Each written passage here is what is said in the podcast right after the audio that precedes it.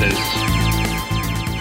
Hello, everyone. Welcome to episode three of the Bad Ideas X Wing podcast. I'll be your host this week, Chris, and joining me, we have Bruno. Hi, Bruno. Bonjour. And we have Zach. Oh, the Zach Matthews, sorry. Yep, Hi, still the here. Zach Matthews. Haven't been kicked out yet. Uh, we tried. Nice. but, They still think I'm from Canada too. Uh, pretty far north, it counts. Yeah. So we're not going to mess around too much. It's been a bit of a a while getting us back together, just because of life issues. I think there's stuff from Bruno, then Zach, and then myself. But we are all in the same part of the world, same time-ish zones now, so we can actually get the recording done. And yeah, we're going to jump straight in. So I'll go to Bruno's topics first. We have two smaller ones that you wanted to touch on, Bruno. Okay, so you were skipping ahead. No, hello, how are you? What did you do last weekend? Did you play No, any no, X-Wing? Oh, no, Fuck we that. can all get wrecked. Yeah. Mhm, mhm. we we all have enough collective ADHD that it'll come out anyway. All right. If we so have time at the end. if we have time at the end. Last episode, like three months ago, I was talking about the difficulty of you know playing at my store because they don't want us to stay late and it's hard to organize a tournament and stuff like that. And you guys convinced me to have the talk with the game night manager, if you want, which I tried. I asked, okay, to kickstart the community, I said, okay, I will invite people from other community to come and play at our store. And that way she'll see that there's a lot of people playing and maybe that will open their mind and say, oh, okay, X-Wing is a good game. There's potential. And it will show our store to other players from other communities. And I asked her saying, hey, I will, will be a bunch of people and we would like to stay longer and say, let's say until nine. So we have time to play at least two games. She only answered yes or okay, no problem. Anyway, it was mono, uh, monosyllabic. Can you say that? Only one syllable? Monosyllabic. Monosyllabic. Yeah. Monosyllabic. Yeah, that. Yeah. It was that. And uh, unfortunately, only two guys from other stores showed. And from our crew, uh, we were missing people also. So i- in the end, I told her we were going to be about 10, 12, but we were seven. So we, we had an odd number. and uh, we had one guy standing up, just not playing and talking. So that was a bit disappointing, but still, people came and we had a good time because most of them came in early. So they started to play, and some of the guys had time to play three games, which is nice. But we were done by, by eight. Yeah. Uh, by, by nine, sorry. We want to play until 10, and we were done by nine. So everybody Okay. left. Uh, so my request to stay longer was kind of uh, Kind of move. Well, it's, it's so nice though when you have that like you're not looking at your watch at like eight fifteen. Like oh, you know, Mhm. we've got forty five minutes, but since we can't guarantee a game will be done and we'll be packed up, I guess Yeah. we're just gonna stand here and evaluate mustaches. exactly. Well, so I mean, one of the selling points for me when I was trying to convince the owner of the Sentry Box to let us go to a later opening time was that it was um uh, I I I sold the time the store shopping wise is going to be quiet. There's still going to be transactions happening and things like that. But this is a good time to to task people to do those little jobs. So if you've got like cleaning or reorganizing the board games, re-alphabetizing stuff, eh, you know, doing stock checks, that kind of Yeah. thing. Um, I- so I know that they they have employees there until eleven at least because before we were there until eleven it was okay. So and what I did the two last weeks, I went to the other store in Montreal, which is great because it's a restaurant and you can take in the restaurant and there's a bar, so we can I, we go there early, we drink and eat there, and we can live leave at ten, which is great. It's a bit far, but I just found out that from my job, it's uh, faster to go there than to go to this store that, which is closer to my home. So it's Yeah. tempting to say fuck that and just go to the store in Montreal. Anyway, when I come back at 10, there's no traffic. So I don't know. I will give them another chance because she wrote me and asked me if I want to do a tournament on at the end of September. Yeah. Uh, so, but then again, I need to, you know, uh, pro- procure my own tournament kit, organize everything, collect the money. Everything is on, right? Oh, if only you knew someone who could help you with these uh, these asks, Bruno.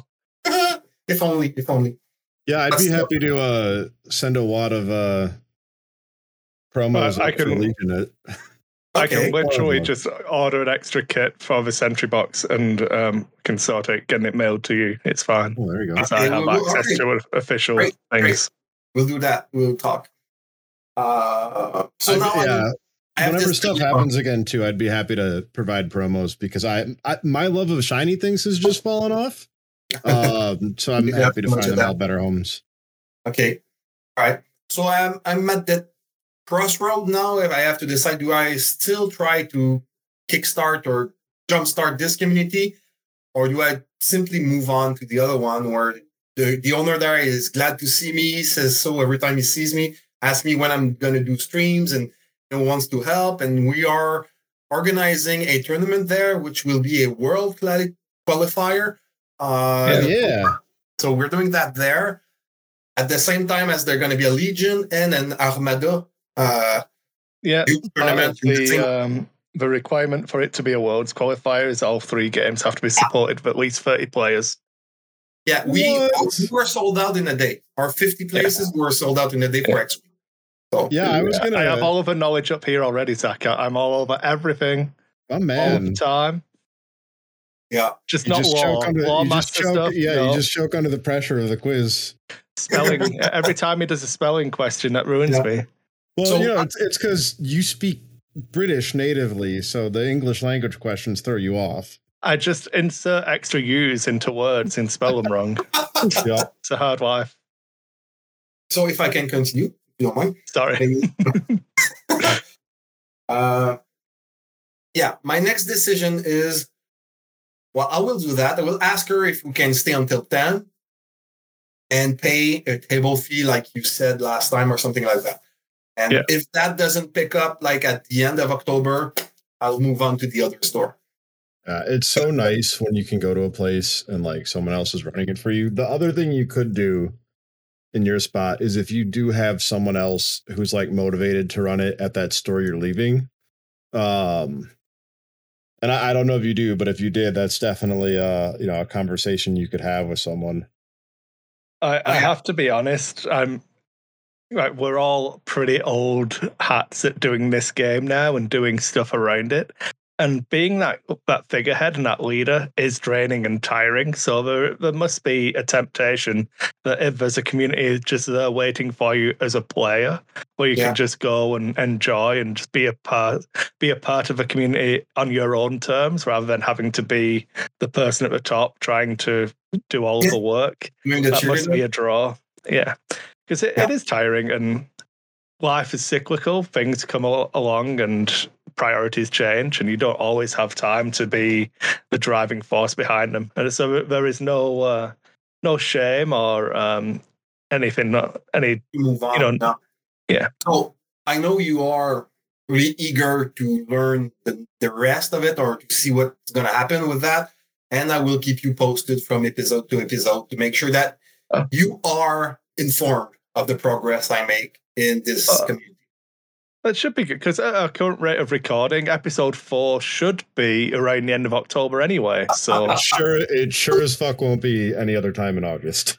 All right. So that's that. That was not that interesting, but you know, It's always good to continue a story, you know, give the fans what we want, that long running episode, episodic nature of the show. Uh, the Just- overarching plot. yeah, to make sure they come back, right? Yeah. Yeah. So Leave them on they a did with cliffhanger. the- yeah, well, like like they did in Boba Fett, right? They had like two or three episodes with the Mandalorian, which were the best episode in that series, just to make sure that people continue watching Boba Fett. So Yeah. we should we should add some part of Zach in my story, so people would. Yeah, well, I was saying that's what. Chris and I are here for. We're the Mandalorian to your Boba Fett. Which one of us is Grogu? Well, which one of us is closer to 50? Touche. Oh, Touche. ouch. I mean, I, I, I'm. oof, oof. Ooh. I, I'm I'm 40 next year, Zach. 40. Yeah. Man, No, Can't Zach, say too much. you're I'm the same age as Jesus when he died. this podcasting is a young person's game. Yup. yeah. That's why we need a break after we do one. All right. So, okay, that, that was my small bit there.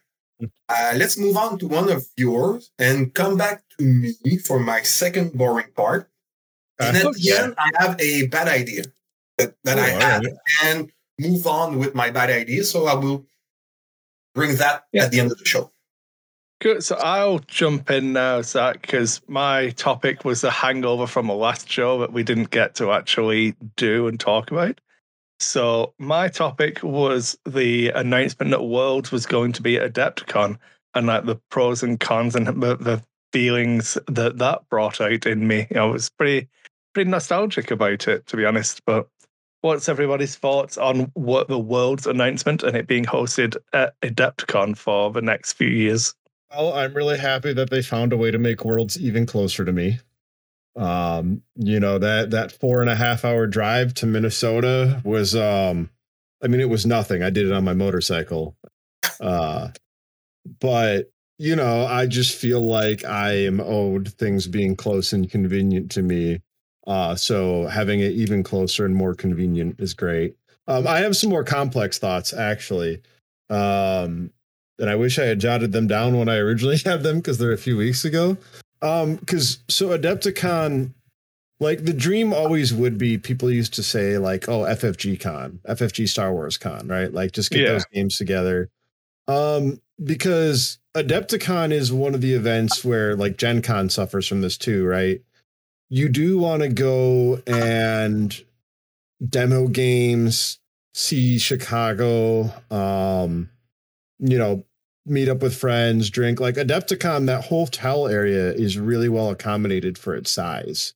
Um, I don't know if you guys have been to Adepticon or not. Um, but like so there there are multiple restaurants inside the the Schaumburg um it's called the Renaissance, I believe. So and then they have like a food cart hall that you know manages it where you can get your quick stuff like you get at um, I don't know about you guys, but around here you can buy warm food at some gas stations you know, your kind of grab and go stuff. Um, but then there's like, you know, nicer places to sit down. You can go without getting in a car. So it's really great for, you know, social events, like the social side of the game. Um, and it's very, very minis focused. Like, I don't think there's a Magic the Gathering presence there. Um, this last Adepticon, I did the um, 40K Kill Team laser tag event that they had set up there right? So like there's a lot of side stuff um so like let's say you're like me um so this last adepticon i was like real excited to play legion because it was my first tournament for legion and then you know i had to do x-wing because i kind of hadn't in a while. But from doing two games i felt really burnt out and i definitely felt like i didn't get to spend as much time with everyone and like i didn't get to check on you know home at all um so if you're someone like me who you're like you know if you're taking multiple games seriously or whatever you you basically either have to really cut down on the socialization, sign yourself up for a stressful weekend, and depending on the schedule, because Adepticon's only four days, you might have a spot where it's like, well, I made the cut in the game I played on Thursday, but I like my list better for the game that I'm playing on Friday. So I think I'm just gonna drop this cut to play this other game, or and, and that that's assuming you know we do last chance qualifier type thing. Um, we're once again in the scary unknown of invites. I thought there was a lot of bad that happened around invites when FFG started leaning into them. Yeah. Um, but I, you know, I guess kind of what I'm saying is it's twofold. Assuming it's done under the sort of FFG style where someone can show up without an invite and compete. Um, it's a lot. It's a lot of gaming for something that has useful side stuff. Um, it's definitely not as egregious as Gen Con. Gen Con has way more than Adepticon for um you know like shows stuff you want to see and do that isn't just the gaming you're there for um like adepticon rarely has first release products or anything where it's your first chance to buy them at least for Yeah. FFG uh they there was due backs for legion one year but um and then they just started doing the alt paint jobs but like you know, it wouldn't. I would be pretty upset if it was Gen Con because I would be like, I just don't know if I can get it. You know, like the year I took second at Gen Con, I was like, holy shit, that was my entire Gen Con. Go ahead, Bruno. What's the difference between Gen Con and Adepticon? Gen Con occupies a larger space, um, cater. So Adepticon is very focused on just miniscapes. Yeah, so um, if you don't mind, Zach, Go um, Adepticon was founded as basically a, a games workshop. Mhm. Ad Boys, um, the US side of Games Workshop's tournament scene. So the only events that Games Workshop officially held were the um, Throne of Skulls style events at Warhammer World once a year.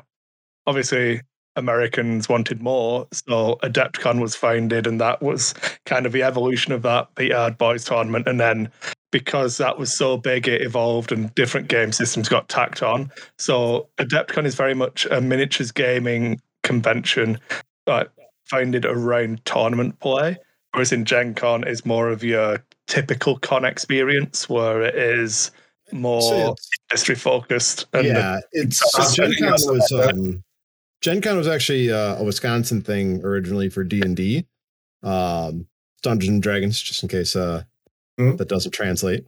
Um, and then I, I, my history might be wrong, but I know it it blew up. You know, it picked up card games and blew up for that, uh, which is why I moved to Indy. Is they outgrew um, Milwaukee, but um, yeah, so G- Gen Con, there's a lot more other industry stuff to do than there's Adepticon. Adepticon is very minis focused. Um, like I, I have gone to Adepticons at times in my life when I also played Magic and wouldn't ever think of bringing a Magic deck to Adepticon. Um, I think part of my mental, and this is probably a bit dated now um, because it's not 1994 anymore.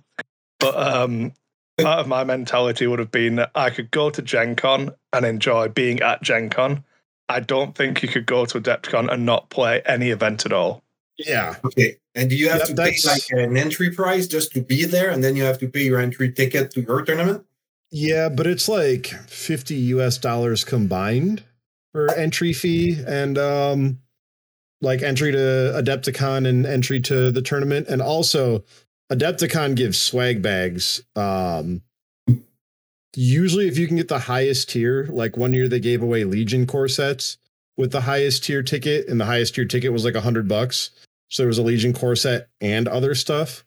Um, this year they gave away some big, I think it was Age of Sigmar with the highest badge level. The lower badge level still gets you like I got the lower badge level, which was like 30 bucks this year.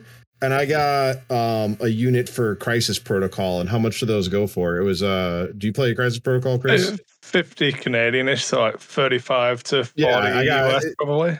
Yeah, right. So literally one item in there um paid for itself. Okay. Um so like yeah, they, they really give back really well on that. Um but yeah, that that's actually the perfect summary. I would never I would never go to a I mean cuz if the distances were the same. I would never go to um Adepticon without a game to play. I literally have as an adult during times when I wasn't happy with X-Wing gone to Gen Con to not and not intending to play any like competitive games. Um, the between demoing new games out there, there's a huge demo hall. Um, there's RPGs where you can sit down with a paid dungeon master and they'll run a game for you. Um, sometimes the creator of a game will run a game for you if it's an RPG type game. There's a like a video game room. There's a huge cosplay parade at Gen Con. Um, you know, like a lot of the the vendor hall at Gen Con is the size of like the tournament hall and the vendor hall at Adepticon. Gen Con is much much bigger, but it is it is more hectic too. Um, so you know, I talked about like that. You know, you have to walk around to crowded areas and push through crowds and stand in line for 20 minutes at a street cart. That's a little exaggerated. Um, at at Gen Con, like everything's crowded, everything's packed. Where Adepticon has always felt like you know, we I w- we went to dinner with the guys after the tournament at a time when people would get dinner, and it wasn't like oh you've got to wait an hour before you can get a table. Like it, you know, felt like standard busy time of night. They're they're very well suited to their size. It's a big event that handles itself well. And the X-Wing World will be at which one? Adepticon. Adepticon. And when is that? It's usually the one we've March. Just had it. Yeah, it's um. Ah, I'm gonna. I'll check for you. There, yeah, there's already a countdown. I guarantee it. Uh, March 22nd through 26th, 2023. Okay, so that's the Yeah. that's gonna be the first X-Wing World for uh, AMG, right? Yep. Yeah. Okay. No, hey, I'm still on the Adepticon page. I'm on the I'm on the homepage if you go to adepticon.org. I, I'm there. Where are you? Where am I looking? Uh, so if you, uh, it's it's real small. I'll put it in the Ah. chat for you. Uh, the cropped screenshot. I'm uh, it's my face is a little to the left of uh the logo there.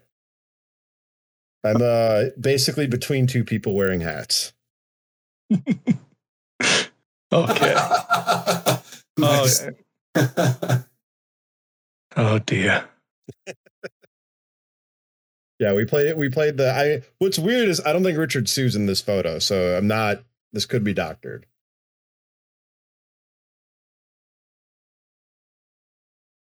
But yeah, so that's you know, my my one sort of burnout, right? Like if I want to compete in the world championship for X-Wing, or I want to or if AMG offers to pay judges again, um, like you know, I'm probably gonna have to show up Thursday, do the last chance qualifier, play the main day on Friday or Saturday. And then if I make the cut, which I won't, but if I make the cut, you know, then plan for Saturday or Sunday. Um, and it's like that's just X-Wing was my Adepticon. Um so that, that's my one bummer. It's definitely I you know, you want to go there and play a game, but you also don't want it to be your whole weekend. Like I had a lot of fun walking around the vendor hall with buddies, checking out different paint studios, um, demoing games, and you know, a lot of people sell their 3D printed helper shit there. Um, because that's a whole side industry to gaming now. Uh, and I, I would be a little bummed to miss that entirely. Um, purely for for the gaming side of things. So that's that's the little cloud around the silver. It's uh, overall it's a pretty good. If we can't get the dream of FFG Con again, where you know they rent out their own warehouse and and put it all on, um, I do think this is pretty close to the next best thing. Adepticon, you know, they have a ton of experience running tournaments. Um, and it's actually, uh, I do think if they if they tag team with Gold Squadron again, um, I I think that Gold Squadron ran an incredible event at Adepticon this year. Uh, it was absolutely fantastic. They hit an absolute fucking home run. It was one of the best run events I've ever been to, as long as you don't count all the other Gold Squadron event run events, because they have always run some of the best events um, that you can go to. So I, I do hope that'd be my other hope is that AMG reaches out to them because Adepticon's their backyard. Um, like one year I stayed at Marcel's house for Adepticon. Um, right. Like that Dion lives over there, Marcel lives over there, all those guys live right over there. Um so yeah, I Yeah. I, I hope I hope AMG partners with them again because they uh I don't- I I, mean, can't say enough uh, good about what they did. I think it's always nice if you let Gold Squadron be Gold Squadron and focus on doing the streaming side of it, and then let somebody else. Because I can only imagine how stressful it must have been for Dion trying to do both, uh, like producing a show, like a four-day live show, and host an event of that size as well. You know, I think give the guy a break. Yeah. Uh, he- Bring in he- like Cascade or whatever one of those yeah. um, you know, tournament running companies to run the event and let Gold Squadron be Gold Squadron. But I do think they, like I said, they did a great job. Um, I Oh, think i I'm- think Will ran most. of I'm the not stream saying week. that, but yeah. Yeah. But yeah. Were there any Um, other people streaming from there or only Gold Squadron? Yeah, the, so Gold Squadron was the only X-wing uh, or group there. There was um, they gave a raised stage to the Legion and the um, why am I forgetting the Cri- Crisis Protocol? Mhm. Crisis Protocol and Legion actually had their own raised stage area. Uh, the Fifth Trooper, and they are easily the biggest outfit for um, for Legion. They uh, they ran a great stream from there, and I I don't know anything about Crisis Protocol, so I can't speak to how their stream was run. But they had their own race stage and streaming area too. Um, so yeah, and again, to Adepticon's credit, they do you know they provide enough space. It's it's a hair cramped, but I've definitely been in worse um, for big events. Um, you know, yeah, because one year I don't remember which tournament, but there were a lot of streamers. Like the guys from Winnipeg were there, Ghost Squadron were there. Uh, I think the Fifth Trooper were there, and the guys from UK were there. So there was not only Ghost Squadron streaming. So I was wondering if this year there's going to be only Ghost Squadron streaming the X-wing games, or they're Um, going to so, from my understanding, because it is now being held at Adepticon, it becomes an Adepticon event. So, you would go through any applications would be sent to a Adepticon board, and they would filter out who and what was happening okay. uh, through like media passes and things like that. Because if you go to the Adepticon website, there is all of that kind of stuff on the the contact details and everything. Let's say Medium Condor wants to be there and stream one game each round. Would that be possible, or would have to fight with Dion because he will have exclusivity and I would say you'd have to contact Adepticon Mhm. and uh, and see what they say. what do you Um, think they'll say? I don't know. I don't. I'm not a member of Adepticon's board. I thought they were important, Chris. Everybody about credit um, exhibit and spot. No, um, I'm sure I saw it on here because it's one of the things I did look at. But yeah, Hmm, I don't know. It's on there somewhere. I'm sure. Doesn't matter. Yeah. You just contact them as media. Yeah. Someone will dig it up, or you can dig it up. That's the problem about things getting bigger. You see, it becomes more official, and everything has to go through the correct channels. Yeah. You can't just show up and go, "Oh, hey, I have all this. Uh, I have all this stuff. Let me in." So Yeah. Zach, it's you're halfway or you're on the fence about if it's a good thing or not. I, It is mostly a good thing. Okay. Um, you know, th- there there's a little bit of like, I I at least will lose a little bit um of what I went to Adepticon for, uh, Okay. which is definitely harder as I you know move deeper into adulthood. Uh, I But- think so. My big takeaway, Zach, was that I think it more hammered home the things that I'd already lost. okay. I, I, I was in denial about having lost all of those things already. but once it was announced that it was at a- like Worlds wasn't at the FFG Game Center anyway. It Yeah. wasn't going to be held at the FFG Game Center. Nothing was bringing that back. That was already dead. This just like cements that. And now it's like, oh yeah, I lost all of that four years ago. So Are you that, like, Chris? pardon? Are you planning to go? Um, I've not made any plans for 2023 yet because we have to go back to UK for my sister's wedding. So that kind of takes priority on my travel budget. I need to see how the remainder of this year goes, if I can actually turn a profit this year rather than continuing to lose money, because that dictates a lot for uh, what I'm able to do as well. So we'll see Yeah. fingers crossed. I would like to get to something outside of um, the GAMA trade show because that's all in industry focused and it's it's really good and eye opening and a very good resource. But I find really useful to go to, but it doesn't have that community facing prestige kind of side that an Adepticon or a has. So real quick, um, I mean, I'm I'm only an hour and a half from there, so if you if there's we can we can talk more offline about getting you guys down here for it. It's not something I'm opposed to, shall we say. Yeah, we'll have to see. We're in. So this is this is you know where our ADD kicks in or mine. Can't stop me. Uh, because I'm I'm waiting to hear back on this house at the end of the month. Uh, the ins- if it passes appraisal on the fourth, uh, I don't know what will hold back. I don't know how housing buying works, but I don't know what could happen between appraisal and closing to uh. for me I can tell you if you like. Uh, yeah, tell me.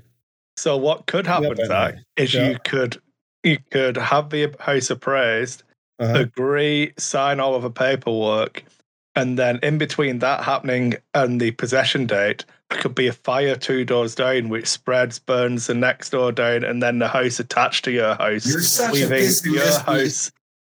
It's Am I, or is this literally what happened to me, Bruno? Oh, okay. Literally what happened to you me. is going to happen to Chris. Is that what you're saying? Uh, so Wow. um, we had to move. They we we were told that if we pulled out, our house was not damaged in the fire. Our house was only damaged through the fire department kicking through our windows, spraying water onto a wall to stop it from being damaged by the fire. The other half of the duplex roof and upper floor did not exist anymore. But our house was not damaged by the fire. So we were told if we pulled out, they would take us to court, and we were like, we had only just got our Canadian residency, so we're like, no, it's not worth it. We'll just go through and close. So we moved. I'll have to send you pictures, but we moved into a house that the other half of a duplex did not exist because it had burnt down. Holy shit!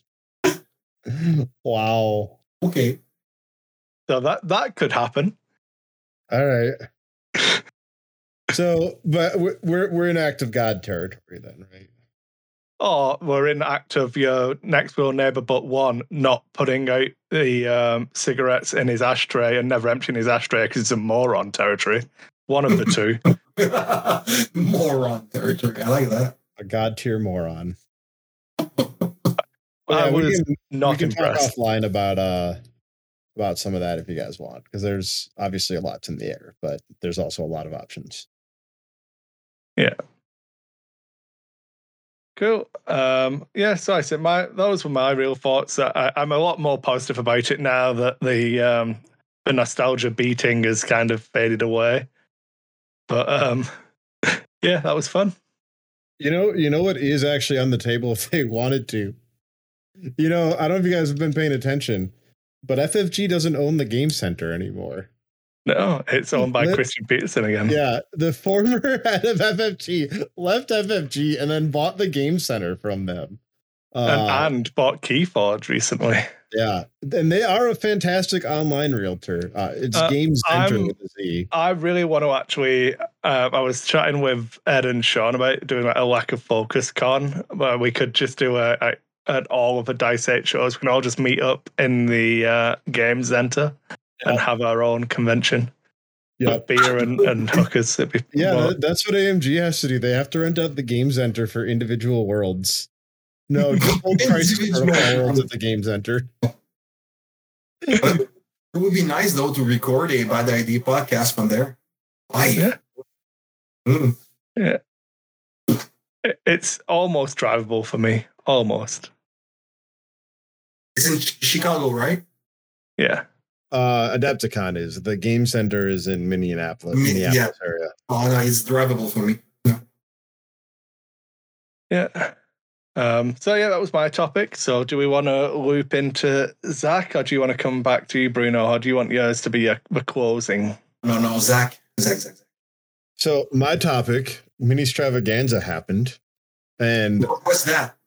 What is that? uh, it's AMG's big streaming thing. Um, so hopefully, I, I assume if you're listening to us, you also get your news elsewhere. So I'm gonna, you know, skim over some of the stuff. Uh, I'm pretty excited though about what standard loadouts mean for X-wing. Um, because I have access to very casual people, and they are excited about the prospect of not having to get a bunch of cards together and sweat over Oh, do I have the right build for Luke or Vader or whatever? Um, you know, just just to be able to crack and play. Um, plus it's an awesome way to like add new content for our existing stuff. Like it's a, they they can theoretically buff or retweak pilots as they they want to or need. Um Yeah. I'm As long as really it does not replace what we're doing right now. Huh? As long as it does not replace what we're yeah, doing. it, I as long as it's a supplement, um, I think I think it'll be great. Um, the reprint they announced some reprints: the Tie Bomber, the Gunboat, and the YT twenty four hundred. Um, the Tie Bomber is the only one of those I'm excited about. I'm actually upset uh, because I don't know. Maybe I'm overestimating the amount of care of the gunboat, but I feel like a lot of people who are really excited about the gunboat don't play anymore. And when gunboats were around, uh, and you know, like the popular ship, like when gunboats and YT 2400s were popular on tables, like people came in and were like, oh, what is this generic spaceship game? Like people weren't like, oh, is that Star Wars you're playing? And right Yeah. now, when it's all X Wings and TIE fighters and TIE Advance and fire sprays and droids, people are coming in and going, oh, is that Star Wars you're playing? Um, which does segue to my next point in between. Um, oh, also they're bringing back store champ level stuff, which is a lot of fun. Um, so the thing I'm really excited about is the single player starter kits. Um, and this has nothing to do with me because I'm sure I won't, you know, it won't make sense for me to buy anything in there. Um, we do have the example in Legion that they announced some like starter kit type boxes for a single faction that are really well priced. Um, so these are supposed to be four ships and one kit per faction. So we're going to be getting seven of them. No new content. But one of the things I've had kicking around in my head for a while for new players is at your store, I think you should keep around like a couple of lists. If if you have a store that you can trust, or just keep it in your car and you know buy extra storage. If you're passionate about growing the game, um, which I am, you one of the things at least my you know people always get stuck on well what do we do for a demo game and i think what people should do is either try to guess what these four ships will be or you know once we find like if we had the information i would say just take these four ships since we don't have the information try to guess put together lists that are you know 16 or 20 points that are a couple of these factions so that when new people come in and they go, Oh, I'm interested in this. What is this? You go, Hey, do you want a demo? And you just go grab, Oh, you think Darth, you know, Darth Vader's cool. I'll grab the Empire one for you and I'll grab the Rebel one for me. Or, oh, Boba Fett's your favorite character. Cool. I'll grab the Scum one for you. And Yeah, but you know what? for, yeah. for ship, it's going to be a hundred bucks. Maybe. Um, the Legion stuff is severely underpriced. The MSRP, the MS, the retail price of the box is like 150, and the lowest dollar amount in the box is um like 230 okay. for the Legion boxes. Um, so e- even without that, let's say the box is a hundred bucks, right?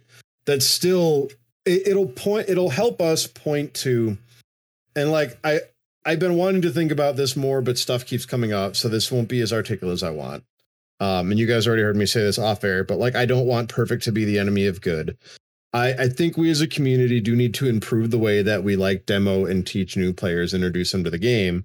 And I think one of the things that would be great is if we go, hey, you're interested in the game? Come check this out. I have, you know, right here's for a hundred bucks off the shelf. You know, here's here's a great starter kit. And actually, right here, I, I have a list that's the ships that are in that box. I'd be happy to give you a demo game against, you know, one of the other ones. And then, you know, the lists are fairly balanced. Cause like one of the problems I'll have once in a while is I'm like, someone comes in and wants a demo game, and all I have is the list I'm taking to my next tournament. Or like the list I'm taking to my next tournament, and the meta boogeyman one of my buddies wants to practice against. Uh, I've always been pretty proactive in that in my little box I can fit between like five and seven squads depending on how many big ships and swamps and stuff are in there. And one of them will always be an easy to use, just like point and shoot kind of list. I, I, I was I'd rotate what it was to kind of mix and match kind of thing. They always had that that I could either pull out to play against someone, so I could focus on showing them how the game works rather than the intricacies of the comboing. Or Yeah. you can just let somebody use it, and it's they're not missing out on any of the power level or experience by playing it. yeah. Um, so that would be cool. I And So, but Zach, do you have more information on that? Is, is it going to be no, once? just One Just- for each just faction, or Yeah, one Uh, for each faction is confirmed. Uh, no new content in them. So, like for the three of us, there's almost no reason to to buy them. Uh, uh, Did you Um, not say that they'd contain um, standard loadout cards for them, which would be new because there aren't any? So Maybe it's not in the Reddit the post that I have. oh, those I are the, uh, the, had- the build or the pre-built ship. yeah, Huh. I I thought mean, I, saw that maybe on they Fly. Better. Yeah, because that would be even better. Because the other problem is, so like even if you travel with your collection around, um, you have the problem of like, okay, you've got to unpack your upgrades. You know, a lot a lot of X-wing nerds are very particular and want to make sure it's a legal list. That's a thing I yelled at people a while ago. Um, Well, luckily, it's a lot easier to What do did now. you yell for? What, what, Well, because people are like, so one of my friends was like, oh, you know, I want to use this rebel list to like show a friend to play, and I want the like iconic characters of like Luke and Leia, but then like I want a Y wing and a B wing, and it comes to like 205 points. And I said, so yeah. Yeah. Like, you're teaching them the game. They're not going to be like, cool, let me turn around and take this to the next tournament. That's Uh, like, I think this is going to be a bit harsh, but whatever. In the nicest possible way, five points difference is irrelevant. yeah, that that- that was my Right. point, right? Like, yeah, but if you're gonna, oh yeah, sorry, you've got me triggered as well. I'm, I'm, yeah, no, I'm gonna it, let it it go. upset me too. So th- this is why we get along, and you know we have a podcast where we yell at our enemies, both real and imagined. Um, is because we have some of the same real and imagined enemies. But uh, yeah, so you know th- that is one of the things I I would harp on is you know just make sure it's it seems interesting for a new player to play. You know, mi- mix in a couple ship types or whatever. Um, and have it be quick to set up. This is the reason why I say have it be prepared. Don't bring your entire collection and have the list in mind and make them watch you. All right, go into my dial binder and get out four dials Mm. and pick out the pilot cards. Now find the upgrade. You know what? If you don't put all the upgrades a ship can carry on it, fine. If a ship accidentally has too many upgrades, fine. If you need to put a hull upgrade on it to make it feel a little better for your learning game, Plumber's not going to bust into your game store and punch you in the nuts. I mean, Uh, I would pay extra for my. I would pay thirty dollars a ship if that was going to happen. I mean, Alex and Frank showed up at my house and forced me to buy a conversion kit when 2.0 came out. Um, that's how much money they were clearly making. Oh, the audience can't see me wink off of those conversion kits that are still in stock from the original run. Um, but yeah, like, you know, what one of my big takeaways is like have something you can get out quickly that's kind of interesting and you know pre pre plan it. You know, the next time you're sitting there like, oh, it's a solved meta and I know what list I'm taking and I don't and I want to build lists, build some introductory lists with, you know, iconic stuff and pack it and have it ready. And I mean, and the nice part is like unless you find out like, oh, hey, uh, I've demoed to 10 different people and the Imperial player has won every single matchup of every game. You you only have to balance them against themselves. You don't need to worry about if they're not legal or whatever, you know. All a lot of us have huge piles of random excess upgrades. So, you know, mostly just stick to there. Um yeah, again, keep keep it simple, keep it quick. I, I think these are brilliant to that end. when you do a uh, when, when you want to show the, the game to somebody that is new or hasn't played and just find that interesting to what length do you go with the game do you play like 10 rounds or do you play like three rounds and then you, you let them go or it's it's almost always an impulse thing um because it depends on you know you, you do questions have you played games before? Like if it's their first if they have if they've never played magic or minis games or whatever start them out with an x-wing versus two tie fighters you know or as basic and simple as you can um and play a couple rounds till they're you know either in a circle or and i i would suggest um make up a quick version of um chance encounter or something just so that they Oh. don't reflexively turtle in a corner waiting for the other I've person I've done this a lot, so I can give you the the gen- generic spiel if you like. yeah if, it- if it's the but the level Zach was talking about, where you you feel like you're doing X-wing versus two Tie fighters, I start them off just so that when they do a one straight and I do a five forwards with the two TIE fighters or vice versa, they will still be out of range.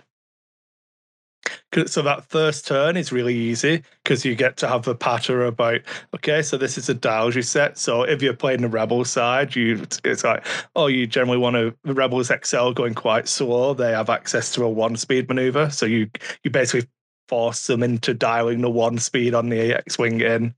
Really? And then, and like, if they instantly know enough to say, "Oh well, if I go quicker, I'll be able to shoot them sooner," that's okay or you know what I mean. You you kind of mm-hmm. have that that kind of thing in there, but it let, lets you have that turn of this is how movement works. This is how you place a template. This is how you do the action. This is how you do a cleanup step, and you basically skip the engagement phase in round one.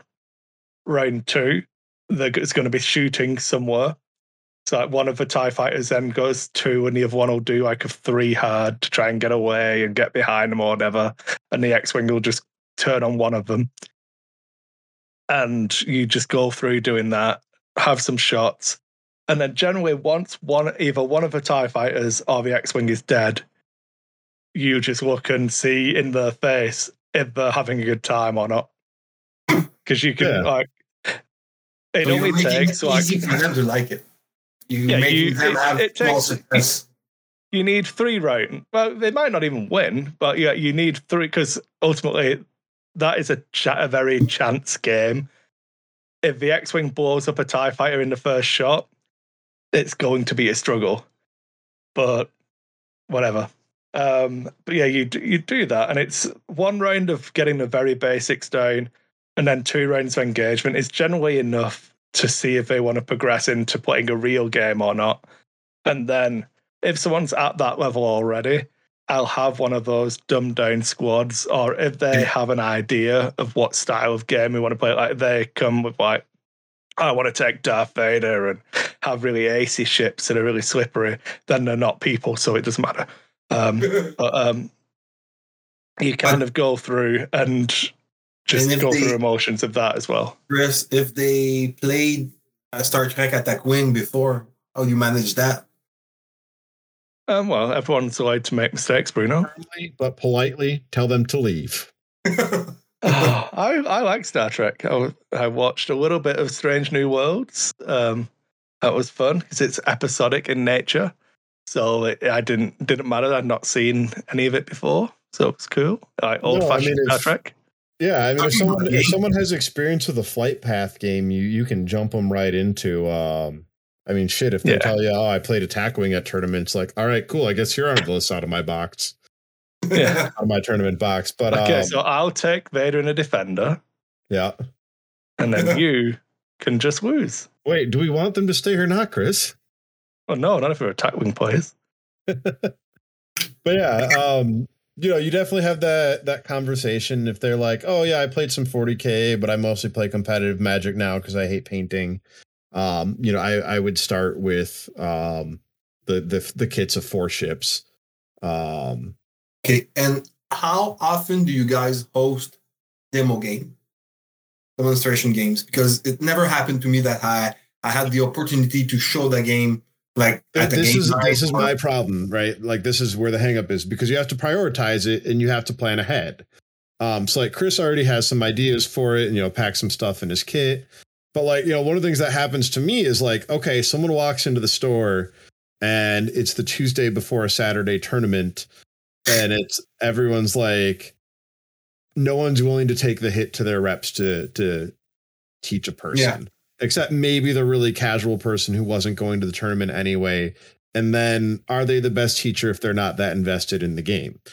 Uh, fair question to ask. Casual players, you might be great at teaching. It's just, you know, the uh, just a reflection of investment level. Um, so can I jump in again? Yeah. I, I think there's a just nothing that Zach has said is wrong there at all. But one of the things that I do personally, and I have the benefit of also coordinating events for a store, so I get to do what I want. The middle Saturday of any month, so like the third Saturday of a month, is X Wing is an X Wing event in July, the X Wing event I ran was a flight academy. So, So- here's here's where my problem slash hangup is. Like what what started this for me is I've had people walk into the store and come and sit down and talk to us. You know, like if we're sometimes a couple of us meet up on Sundays for extra games or whatnot, and we're all sitting there like, you know, we know like this was one of the last. This happened during one of the last metas where you could still bid, and I've got fucking um season navigator han is the only list i have with me. Um and you know someone else has a Jango Fett list that they're prepared to cut points for to underbid me and like and then someone else has like a Sloane swarm or something right? And it's like okay these we know these aren't a great way to show a new player. We have we can't figure out how to get our stuff together quick enough but so like we talked to this guy for like a half hour and he bought a ship and never came back. And this has happened a couple times. And Mhm. I'm like, we're not getting games, these people to play games and give them real shots to like become interested. Um, because like I flirted with X-Wing forever. You know, I'd see it at Barnes and Noble. I would read articles about turn zero and pinwheel formations and shit. Um, You're, you're welcome. Yeah, thank you. And you know, occasionally, um, I'm glad you caught it. And, you know, occasionally I would like go on the forums and just read what people were saying, and having not played yet.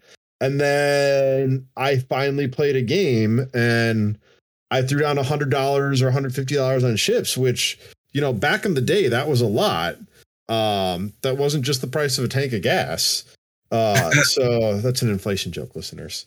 Um, but no, I bought. I mean, I still have the picture somewhere. Is I bought like two X wings, an A wing, a B wing, and something else. And my buddy bought a fire spray and a tie advance and um, a bomber or something. Right? Like we spent a you- bunch of money you, on your it. Your buddy made a bunch a bunch of bad choices and you were a winner. Yeah. Yeah. incidentally, only one of us still plays. I mean, I bought, I bought, I bought X wings, man. I bought first edition X wings.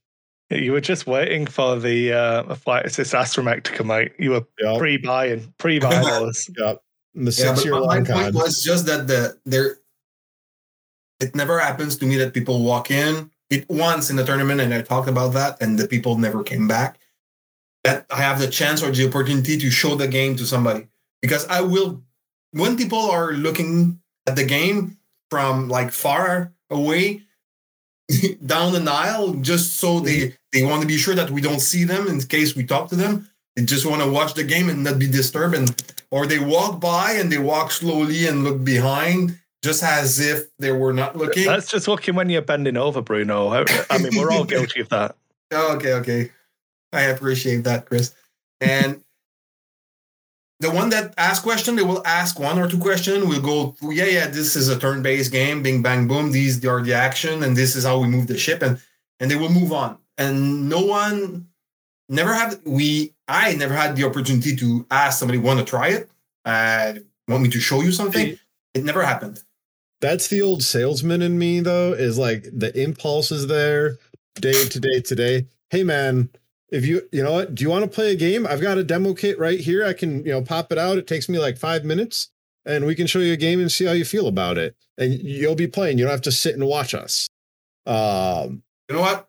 Then again, uh, there's a good takeaway there, Zach. I will do that. Next time somebody just hang back, I will invite them to want to try it, want to play my turn, want to yeah. do something, want to hold the dice, throw the dice, something.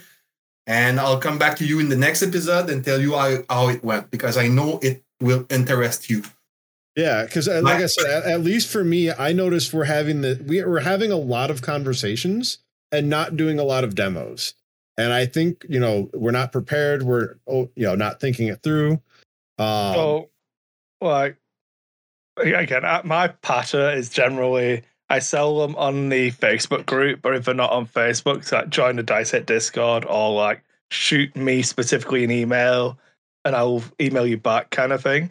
But then it's kind of geared towards funneling into specific events. So, like, we are going to have this Flight Academy day. So, I ran um, Aces High, Droid Soccer if people wanted the more competitive thing, it was like, cool, if you get four people, you can fire a pod, throw five bucks each in, and then we'll do prize support for that.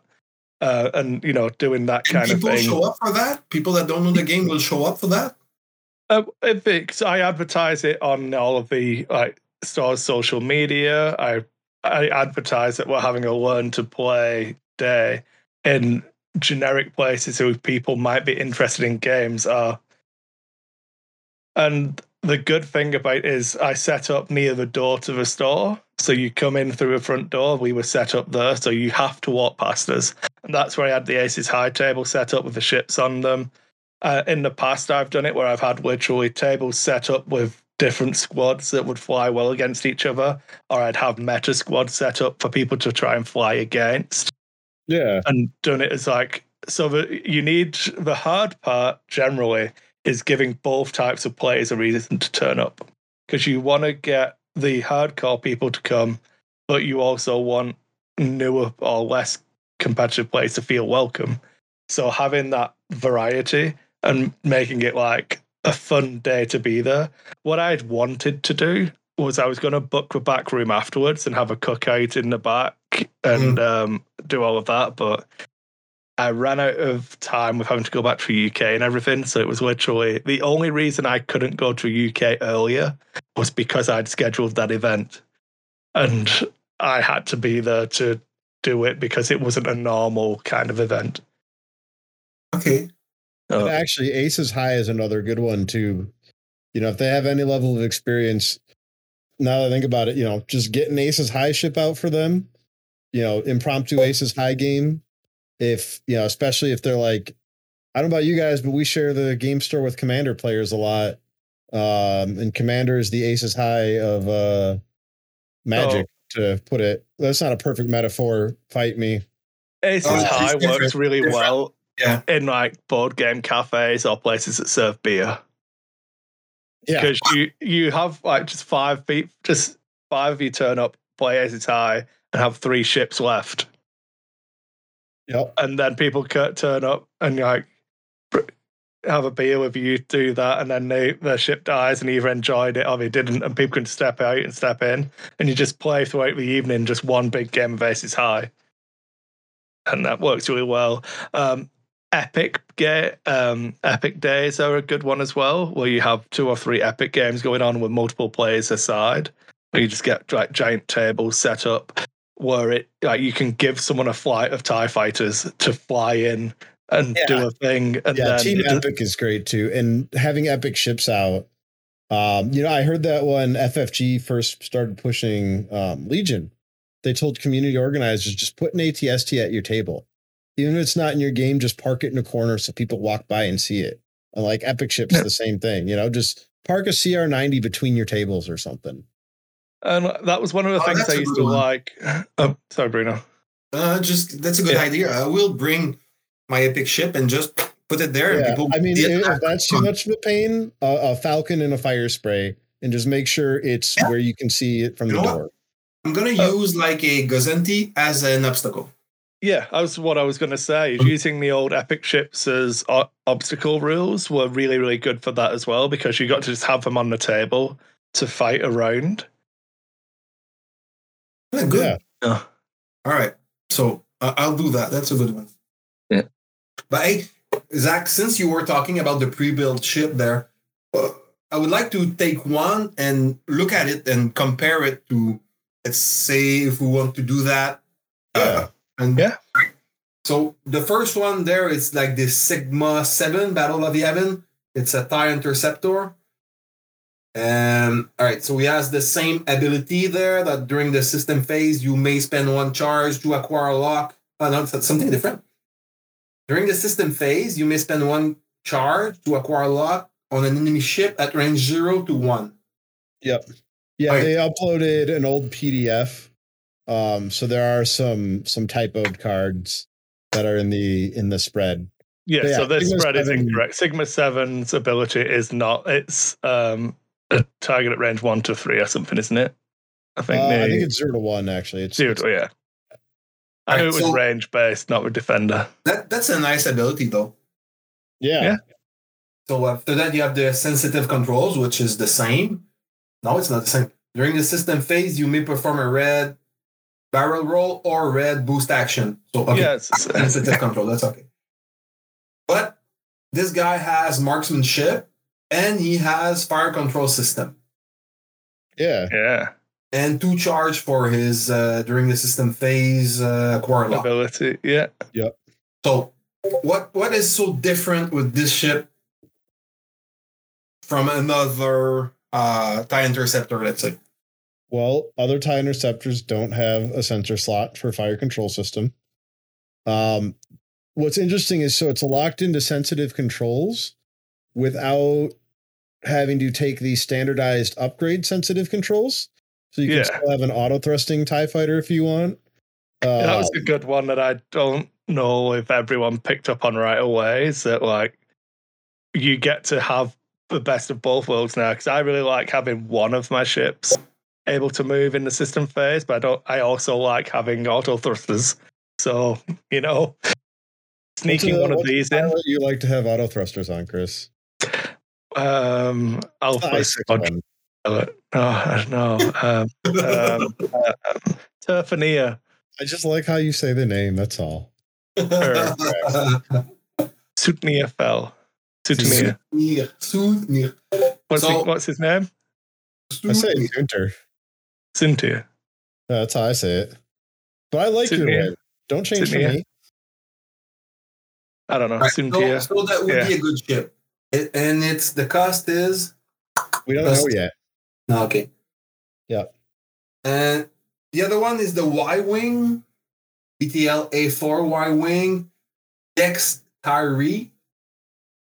Uh, while you defend, if there's at least one other ship, friendly ship at range zero to one, you may roll one additional defense die. And there's the Hope ability, which I don't know. After another friendly ship at range zero to three is destroyed, you may perform a focus or boost action. Okay. I get it's it. basically the hopeful uh, Yeah. talent. All, all the rebel ships from this have it. Okay. They all have some hope. And it's equipped with a dorsal turret, advanced proton torpedo, nice, and an R4 astromech. So the the dial is better.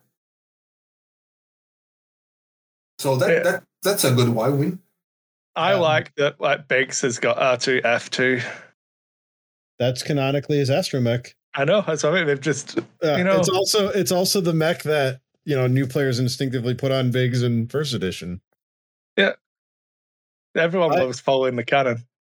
You know, a, as a wedge fanboy, I was a little mad that this wedge is like strictly worse than regular wedge. Oh, Um, look, at- look at this Biggs though. That's a lot better. I- Biggs is I have cool. been I have been playing uh, current Biggs a lot actually, uh, which was part of what inspired me to grow a mustache. Oh, I, I thought you'd do just you- been watching The Grey Man or something on Netflix. I'm not No, following. I, I Where do you- shaved the beard in the summer, and uh, I was like, "Well, what if I keep just a little?"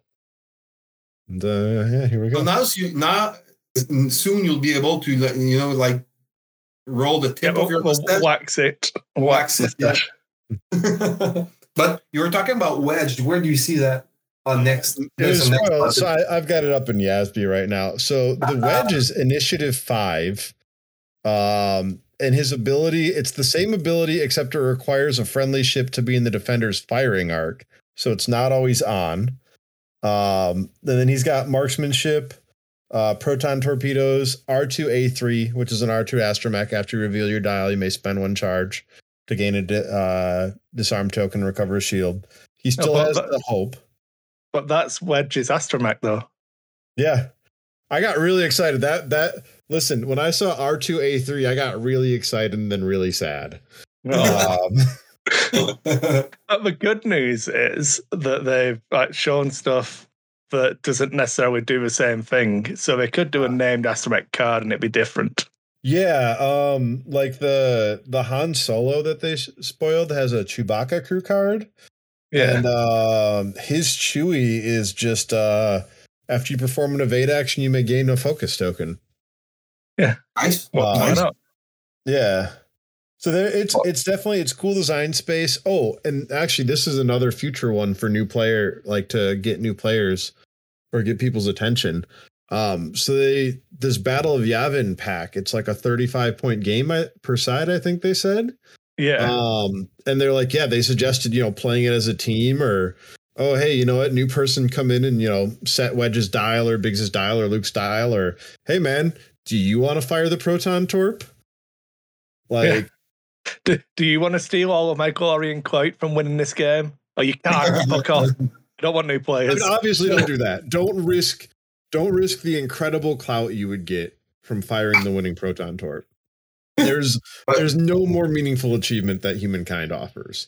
But let's say that you have no more room for all the clout you've gotten from this.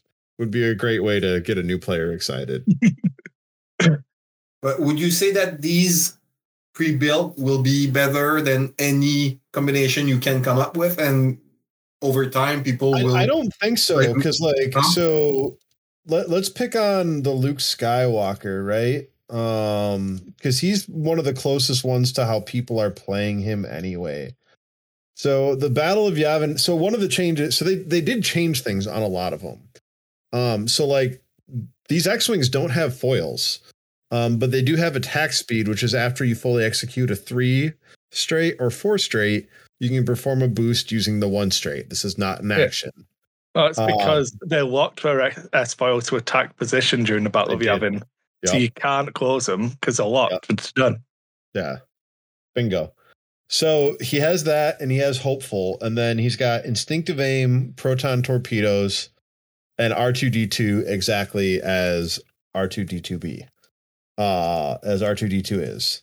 Um, so compare that, and we don't have a loadout point value, right? So compare that to the Luke Skywalker we already have. Now, arguably, the original S foils are better, right?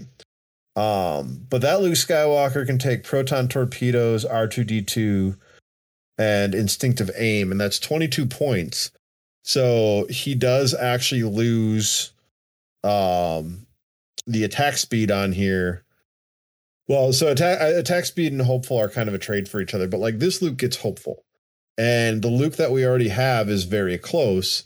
But you get some versatility, um, you know, with the build your own Luke, because uh, like I do think proton torpedoes, you know, is right. It's a it's a natural thing, um, but like from a high level meta standpoint, um, the Rebel Alpha lists are very weak to uh, chaff.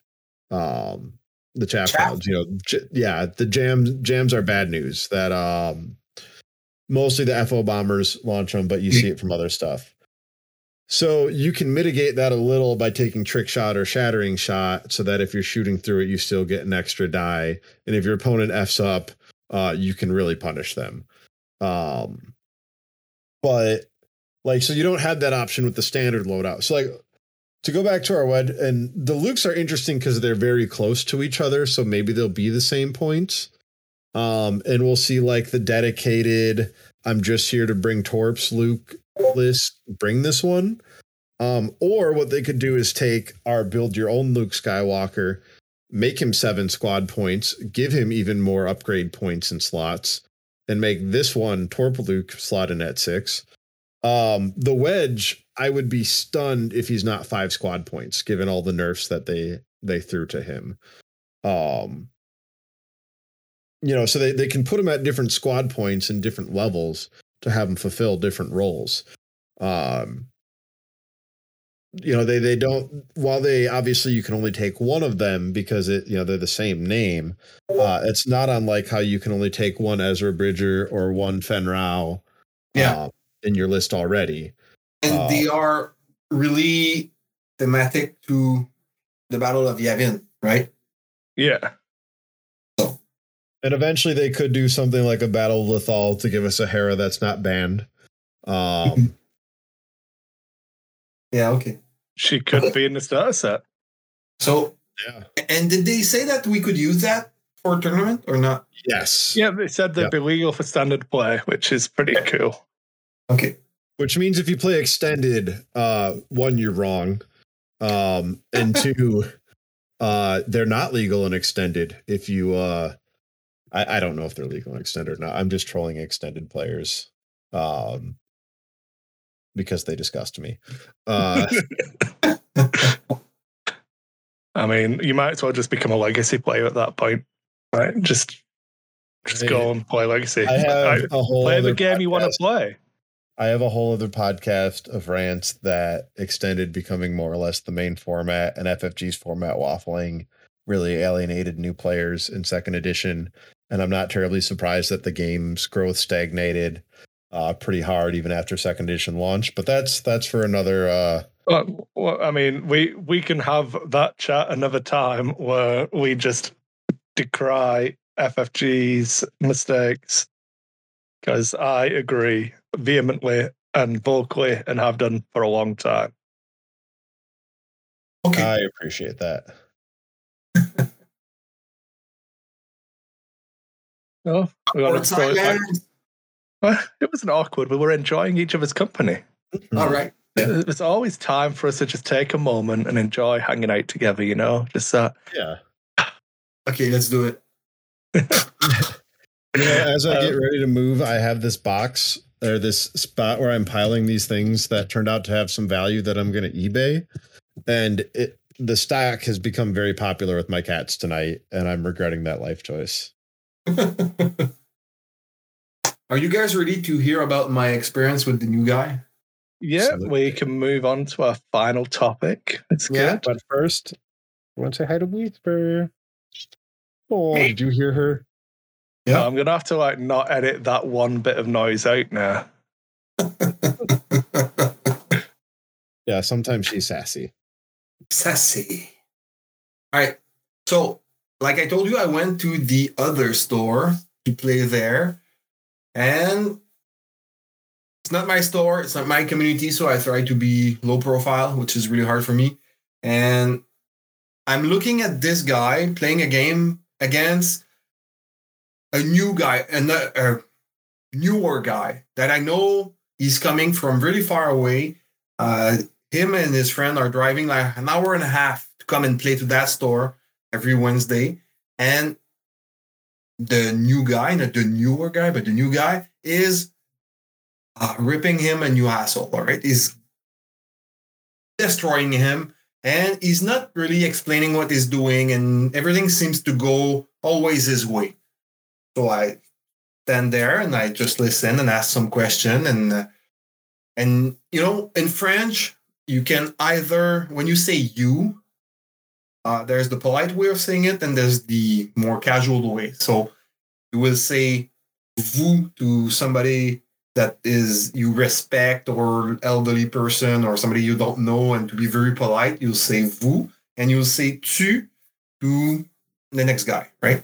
So and he's vous to me, right? So which is kind of weird, right? Oh, you said an elderly person, so okay, so anyway, they finished their game. I asked him, "Do you want to play against me? Uh, I want to destroy you. I saw you, you know, doing bad to this new guy, so I want to destroy you." So he said he hesitates a bit and asks me if I'm an experienced player, if I played a lot and and stuff. And so yeah, yeah I've played a few games. I played since uh, 2015, and uh, just here to having fun and. Uh, your your list seems to be different, so it would be fun. And he says, finally says, okay, we move on to the next table and start to set up. And I see that he has like a shitload of dice, and none of them are standard dice. They're all third party dice, metal dice, colored dice. They're all Etsy dice, all right? Coming from all over, and he's he says that he's a fan of dice. He likes to buy dice, right? So there's a, this huge pile of dice on the table. And he doesn't put the upgrades card. He only puts the pilot and the tokens. So two charge token because there's a torpedo, uh, three charge token for that because of that, but no cards, no upgrade cards. He says, "Oh, I don't play with the cards. I play with my phone. So here's my list on my phone. See, okay. So so that's uh, what okay, whatever. I don't care. It's my third game of the night, so I just I just want to Yeah, play. you're, you're in bonus territory already. No, and it's not my community, so I don't really care. I had a good time so far, so uh, I don't care, right? I don't care. So we start playing, and you know the kind of weird guy that is always smiling overly. He's smiling too hard and looking you straight in the eyes and saying, "Look at me, I'm smiling at you. I'm smiling at you. Can you say I'm smiling? I'm a nice guy. See, I can't be doing something wrong or shady because I'm so smiling that you know the white of my teeth is blinding me, blinding you. So right, so it's better than the yellows of his teeth. yeah, for sure. And the, you can tell he's not British. oh,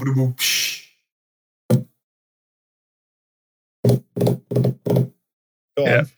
I would like you to. Chris just politely takes it. okay.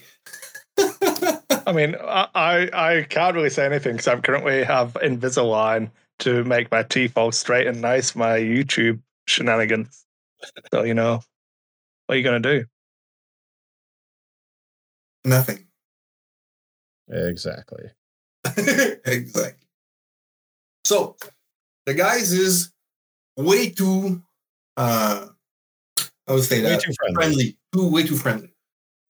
And as we go on, I noticed that every time he throws the dice, the dice he used, he picked them up and put them in his pocket.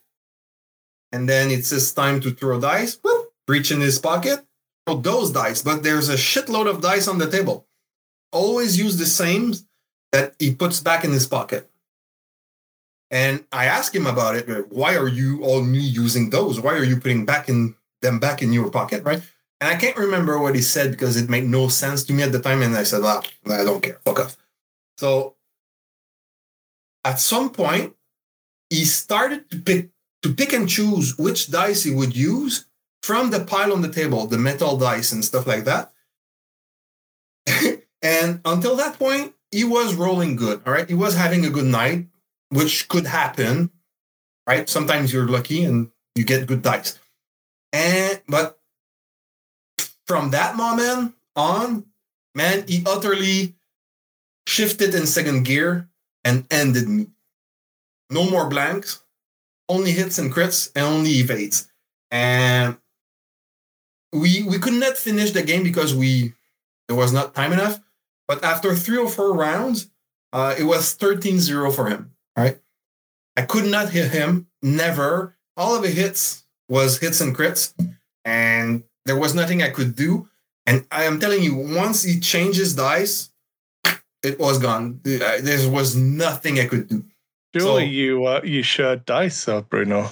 Yeah. You just all At you that point, you got to be like, "Hey, man, you're you're having right," and you can you can even do it non-accusatory. Wow, your dice are hot. We're sharing dice now, right? Like Wow. you just hit him with It- that.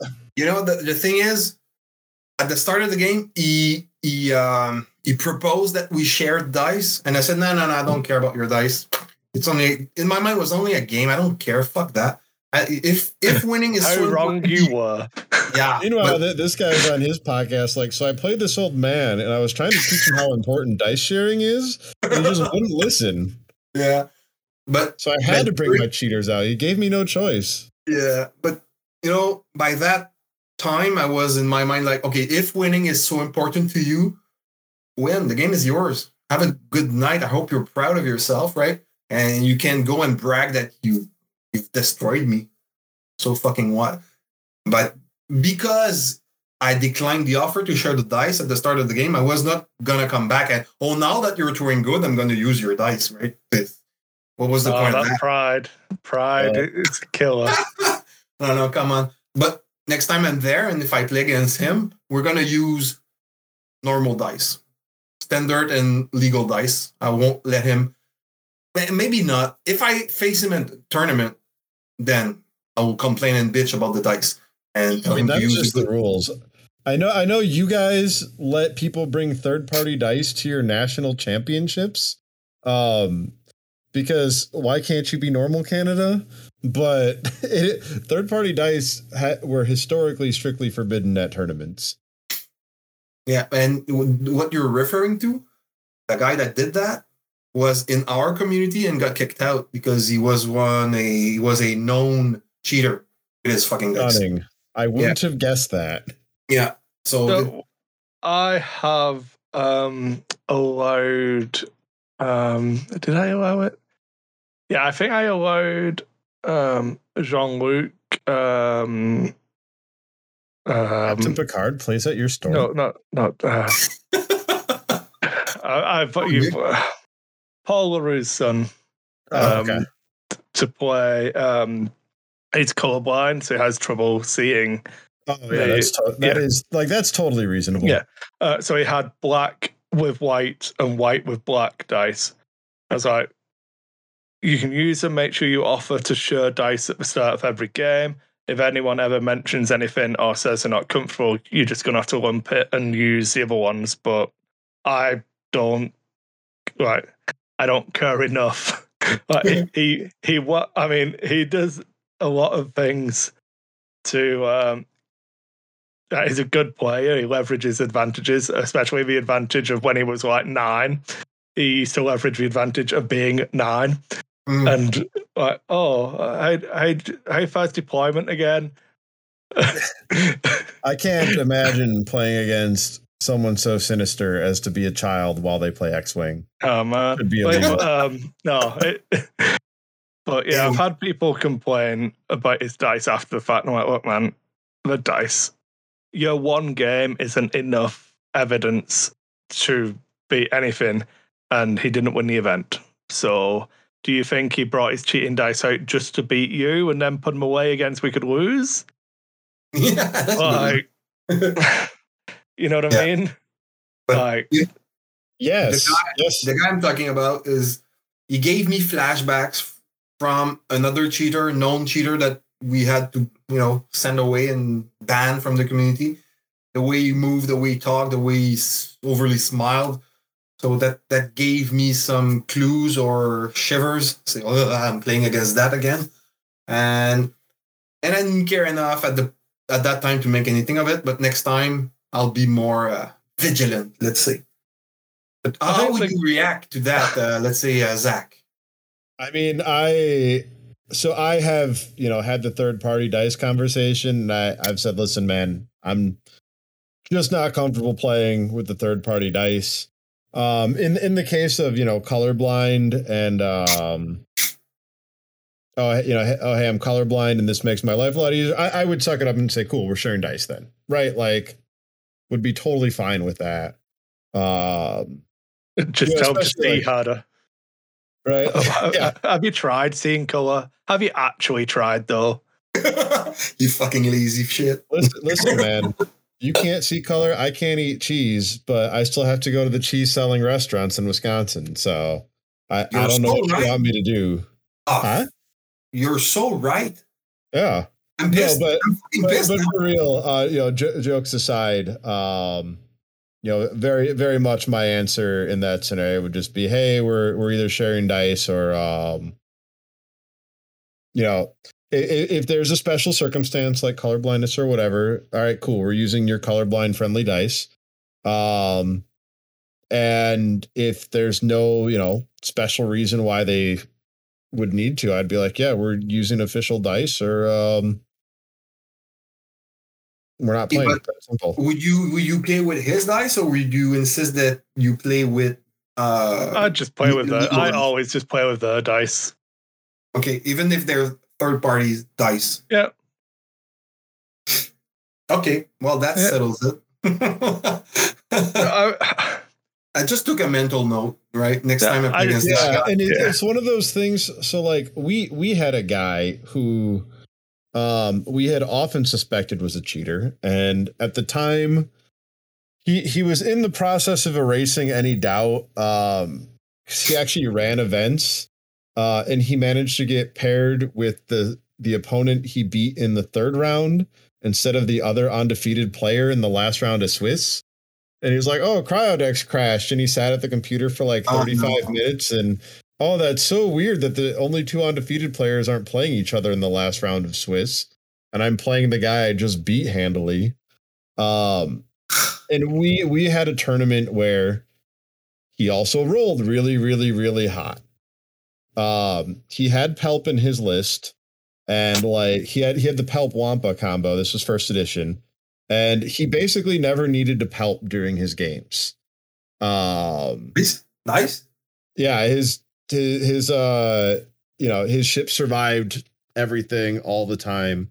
Um, I you know you know what I'm not a humble person. I beat him on the final table, uh, so I'll make sure to put that in.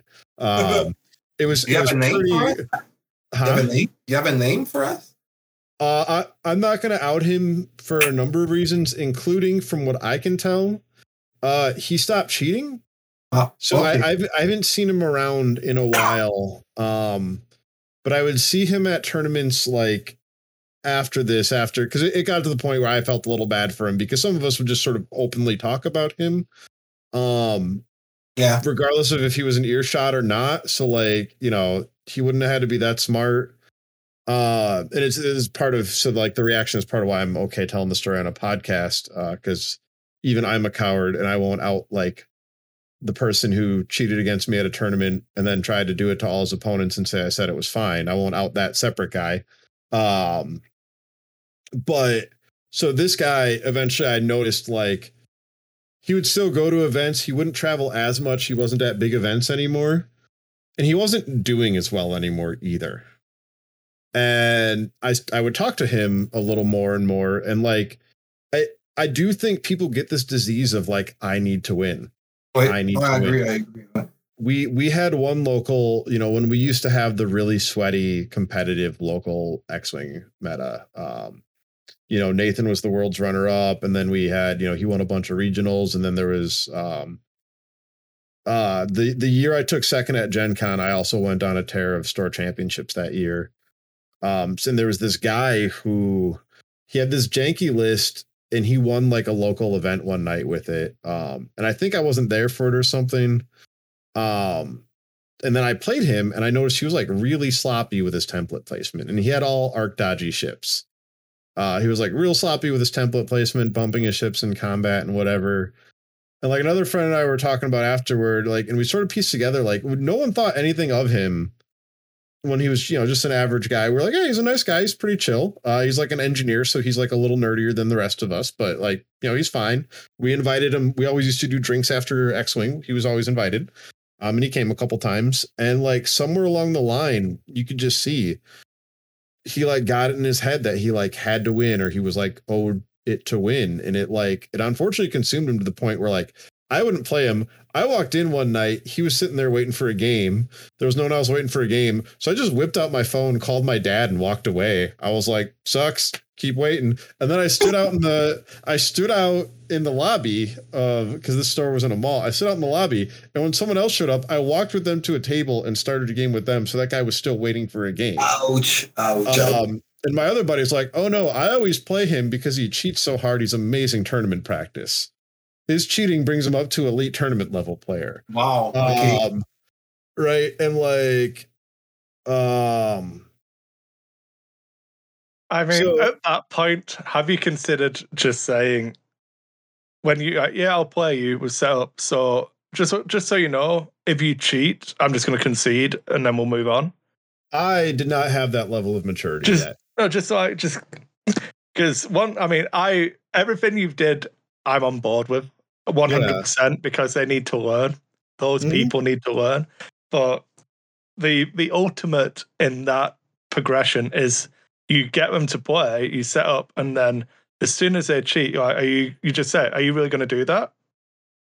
And if they say it- what, you say, well, you know what, you just did X, Y, or Z to gain an advantage.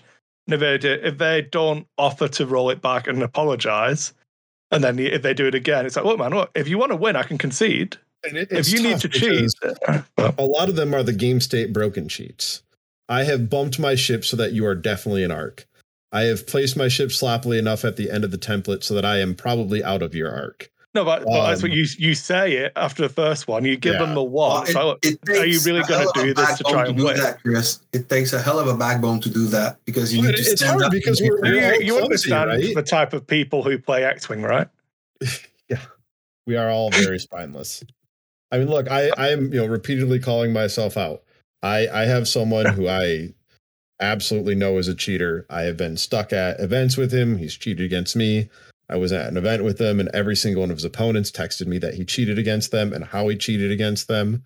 Um, Yeah. Like, Like, and I won't I won't name that person. To my knowledge, that person is still cheating to this day. but that's the uh, thing. Everybody says he's cheated against me. The other guy says this, but nobody does anything about it. And I'm I'm a coward too. No, no, I- but together you can go and we what we did when as a community at some point. So we wrote an email to the guy saying, "Hey, we saw this. This is this.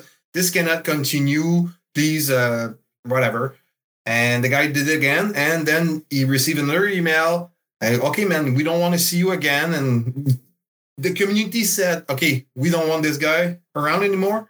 And the community as a community did something together. Just not just me bruno pissed off say you know telling off the guy.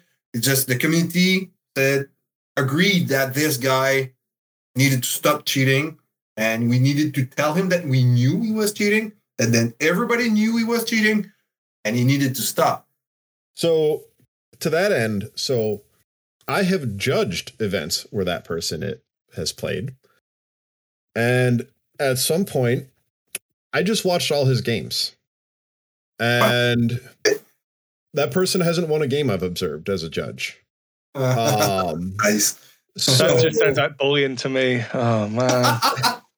so as a you know so part of part of it is like part of So, why I got into judging be- was I thought I felt the- like when I had the judge let me finish real quick when I had the judge jacket I had enough you know power to do something because you know with this particular person most of their cheating is a he said she said.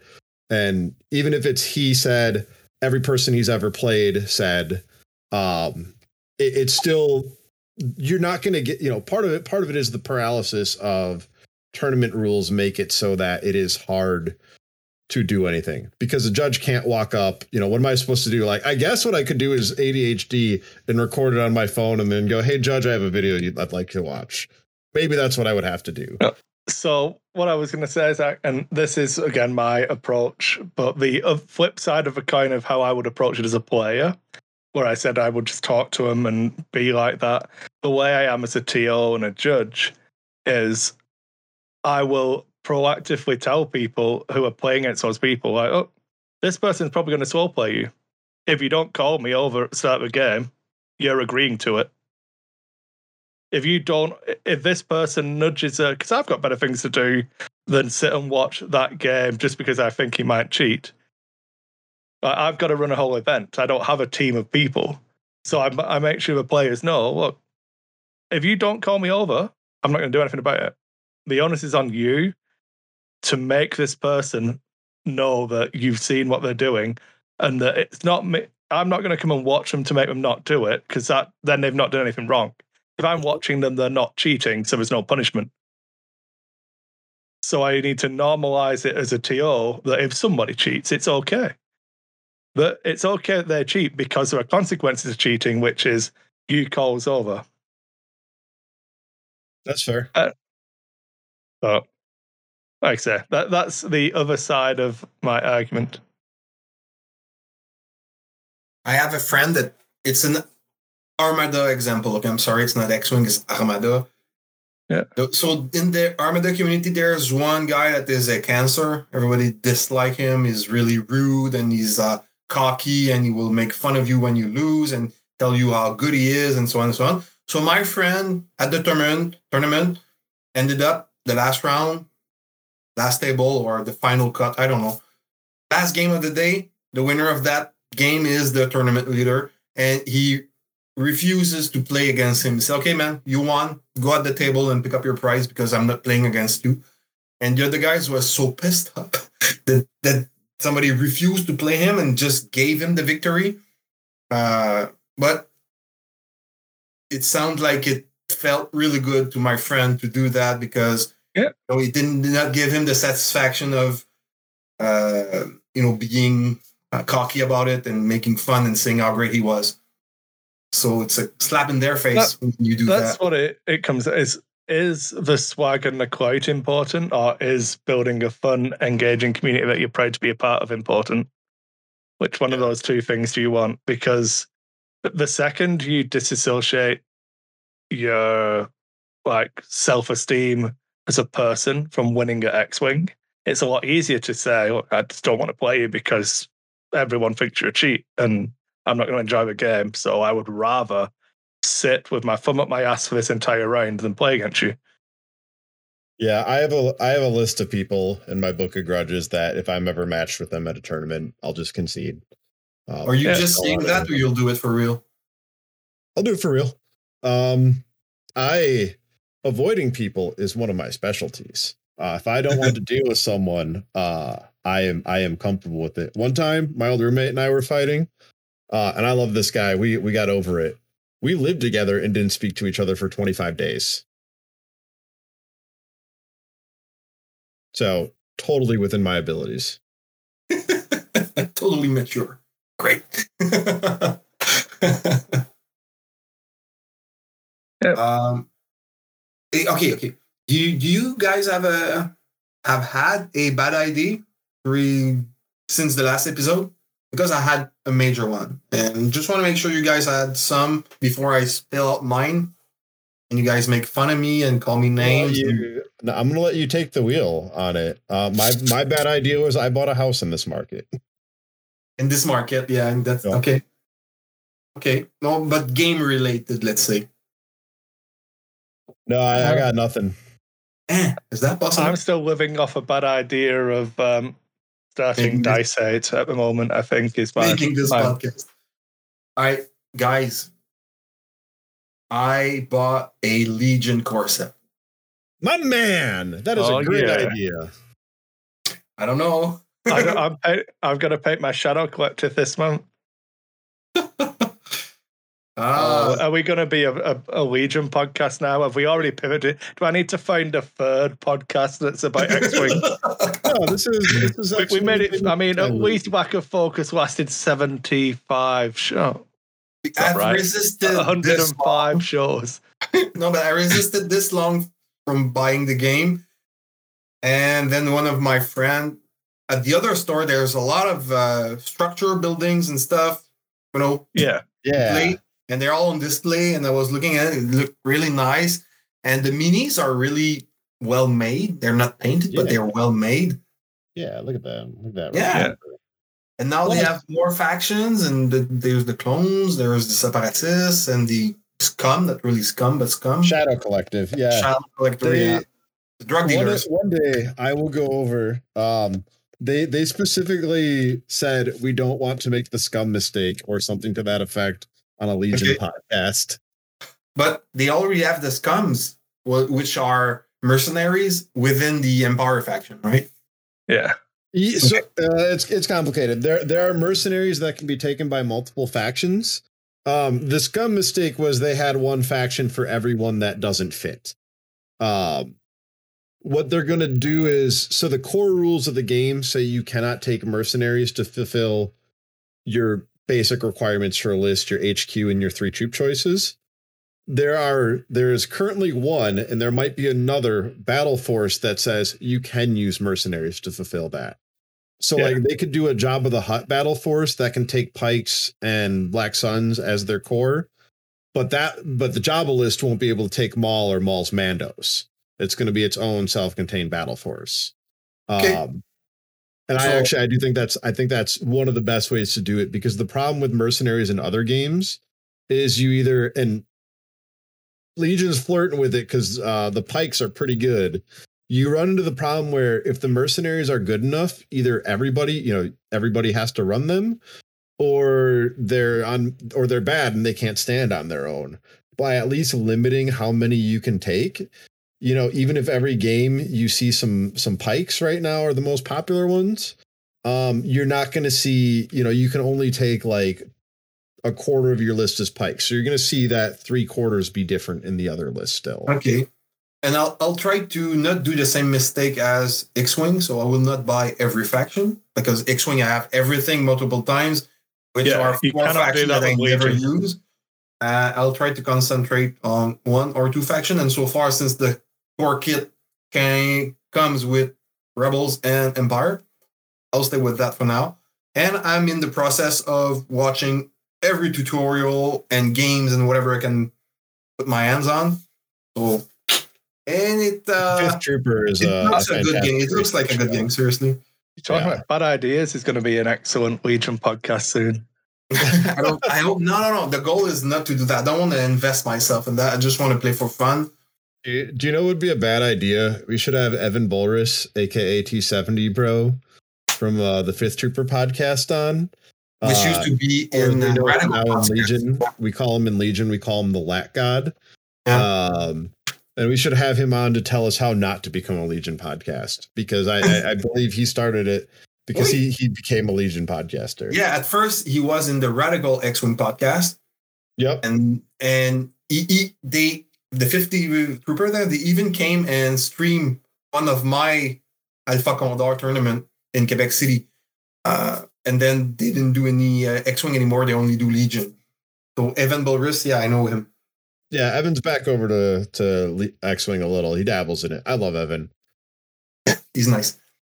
So that was my bad idea, and I hope it's gonna stay a small bad idea. Well, So know, if you guys have any extra miniatures and Legion stuff you want to, you know, wash your hands off, send them my way. I will I'm- gladly I'm a take it. Legion newbie here too. I have no extras yet. I just have Okay. my my ever growing collection. I think. Yeah. Like, you're you're the veteran here, Zach. oh God, I am. Like you, well, I've played for longer technically Uh, because I played on release, but I've played like one full size real game of Legion. A- actually, you know what? I tried to suggest to Fifth Trooper to let me do an article on things I wish I knew when I started playing Legion. Well, you, why would you been- suggest it to Fifth Trooper? You you Because traitor. we we didn't have the bad Dice idea Head. yet. No, Dice Yeah, Hate has yeah. has a written. So, so, so now you know what? We're at war with Fifth Trooper, and I'm gonna Yeah. write that article for Dice Hate. yeah, Nice. already approved. pre-approved. Yeah, there we go. So is this now a X-Wing slash Legion podcast with the five think- last minute of the show about Legion? Can we do that? Or would that be like uh, Um, some- I, I would We'll say get we should that. definitely, for Chris's sake, stay X-wing focused. Or, or you know what, Chris? I'll, I'll you, if you if you find other nerds that are like, yeah, I only play X-wing and can't imagine playing other games, will be you'll have your your not Star Wars game podcast, your Star Wars game podcast, and your just X-wing podcast. I think I, I would allow a generic AMG Star Wars podcast. Because we're still early. We're only on episode three. Yeah, Fuck the listener. This is for us. No, that won't work, Chris, because I I don't give a shit about Armada and I want to talk about it or think about it. So no. Eh, it's okay. You don't have to. But You- I you say can- that but in a year or so I'll be playing Armada as well. So, I, I've got Armada. I've got a full Rebel fleet. so I, can can we play Legion on tabletop? Yeah, Is- it is very T, the TTS mod is very well done for uh, Oh, yeah? for Legion. Oh, You know where else we good could play. Legion? At, at the game center when we have uh, bad Right. ideas gone. that was my parenthesis about my bad idea. Yeah. But I'm glad that to see that you guys are not judging me for it. Right? You're still Oh, accepting I'm very me. happy Uh, we were you. all we were prejudging you anyway. So And Bruno, I- what you you should absolutely do. Yes. Um, so if you haven't painted before, uh, No. the the mini mini painter sells or army painter sells a wet palette, which one is really useful. On the very basic level, you just put some paint on your brush and you rub it on the wet palette, and it say it helps you if you mix colors because it can save colors on there for several weeks, but also get your brush to the right consistency, which is a whole other podcast. But it also comes with a little booklet of like 101 painting instructions. Um, and it's all stuff because so like I learned by talking to guys at the hobby store or reading this and that online. I wish I had that book when I started so badly. And I, now that I have a wet palette, I'm so happy that I have a wet palette. Um, because it helps with the you if you don't have one, you'll have nights where it's like, oh, all the paint is going exactly where I want and flowing from my brush perfectly. And why is my paint a disaster? Why can't I control it at all? And it's a consistency thing. So I- how, Uh, did you call that? What? Uh, I will send you the Amazon link to the one I bought. Um, Okay. because you'll want to make like I said, if you're if you're a brand new player, I like I I've linked this to multiple people. Um, And but eh, I uh, I like X-Wing because they are pre-paint, yeah, But- pre-painted, but I'm not shy of throwing my money away to people who can paint. Who have Okay. good looking miniatures. But I will. I used to paint my Dungeon and Dragon minis just a lifetime ago, but uh, I could still do it. Now I have glasses so I can see. f- Yeah. no, so- Can you All see right. my princess? yeah, yeah, I see the big Yeah, cat. she's a good girl. Yes, we're talking about you. I love you. Okay, I think we wrap it up. We are done here. we are at the end of this. Okay, so All right, so kill the kill the recording just so I can Yeah. do my couple off air things. So we Oh, went a we've little got- long. we've got a, a couple of things to quickly do first. We've got to close the show. Oh, Jesus. the show. All right. Well, Yeah. I want to gossip. I, Yeah. I don't want Yeah, this. that's okay. This is between So- us and my NSA agent. Yeah. So, Jesus, sporting accidents. Um, we are in discussions trying to figure out um, a real home for bad ideas as well. So that'll all um, be resolved hopefully by the time we do the next episode. But for now, you can find this episode obviously on the Dice Hate um, podcast stream. And are you hosting it on Millennium Condor still, Bruno? Mm-hmm. Yeah. Yes. So you'll be two different places to find it. Um, and then we'll go from there. If we do pivot, we will get all of the episodes onto whatever new platform we create as well. Yeah. Um, But any all the information will be at dicehate.com or Millennium Condor's site as well. Which Yes. do you want to? So, but do we have closing words, or is that too tacky now? I think that was it. I mean, I don't, I don't think we need much. So we don't don't really have anything to talk about, really. I don't know. No, okay. So, because we should have a saying that we could put on a T-shirt or something that we could sell T-shirt or give T-shirt to homeless people. I don't know. I mean, we could say have such closings as um, if you have any ideas for a closing, send them to Bruno at uh, what's your email address? Feedback at backdials.com. okay, you can uh, join a Dice Hate Discord and tell us what to do in there. There we go. right, We're all in Actually, the Dice Hate Discord. especially if you're having any success with new players or growing your community, if you're doing things that are working to get people from walking by to actually playing, um, I absolutely want to hear them. So tag me Yes. and po- post in Dice Hate, post on my Facebook, show up at my house, um, whatever, whatever works for you. yeah. Okay, thanks everyone, and we'll see you next time.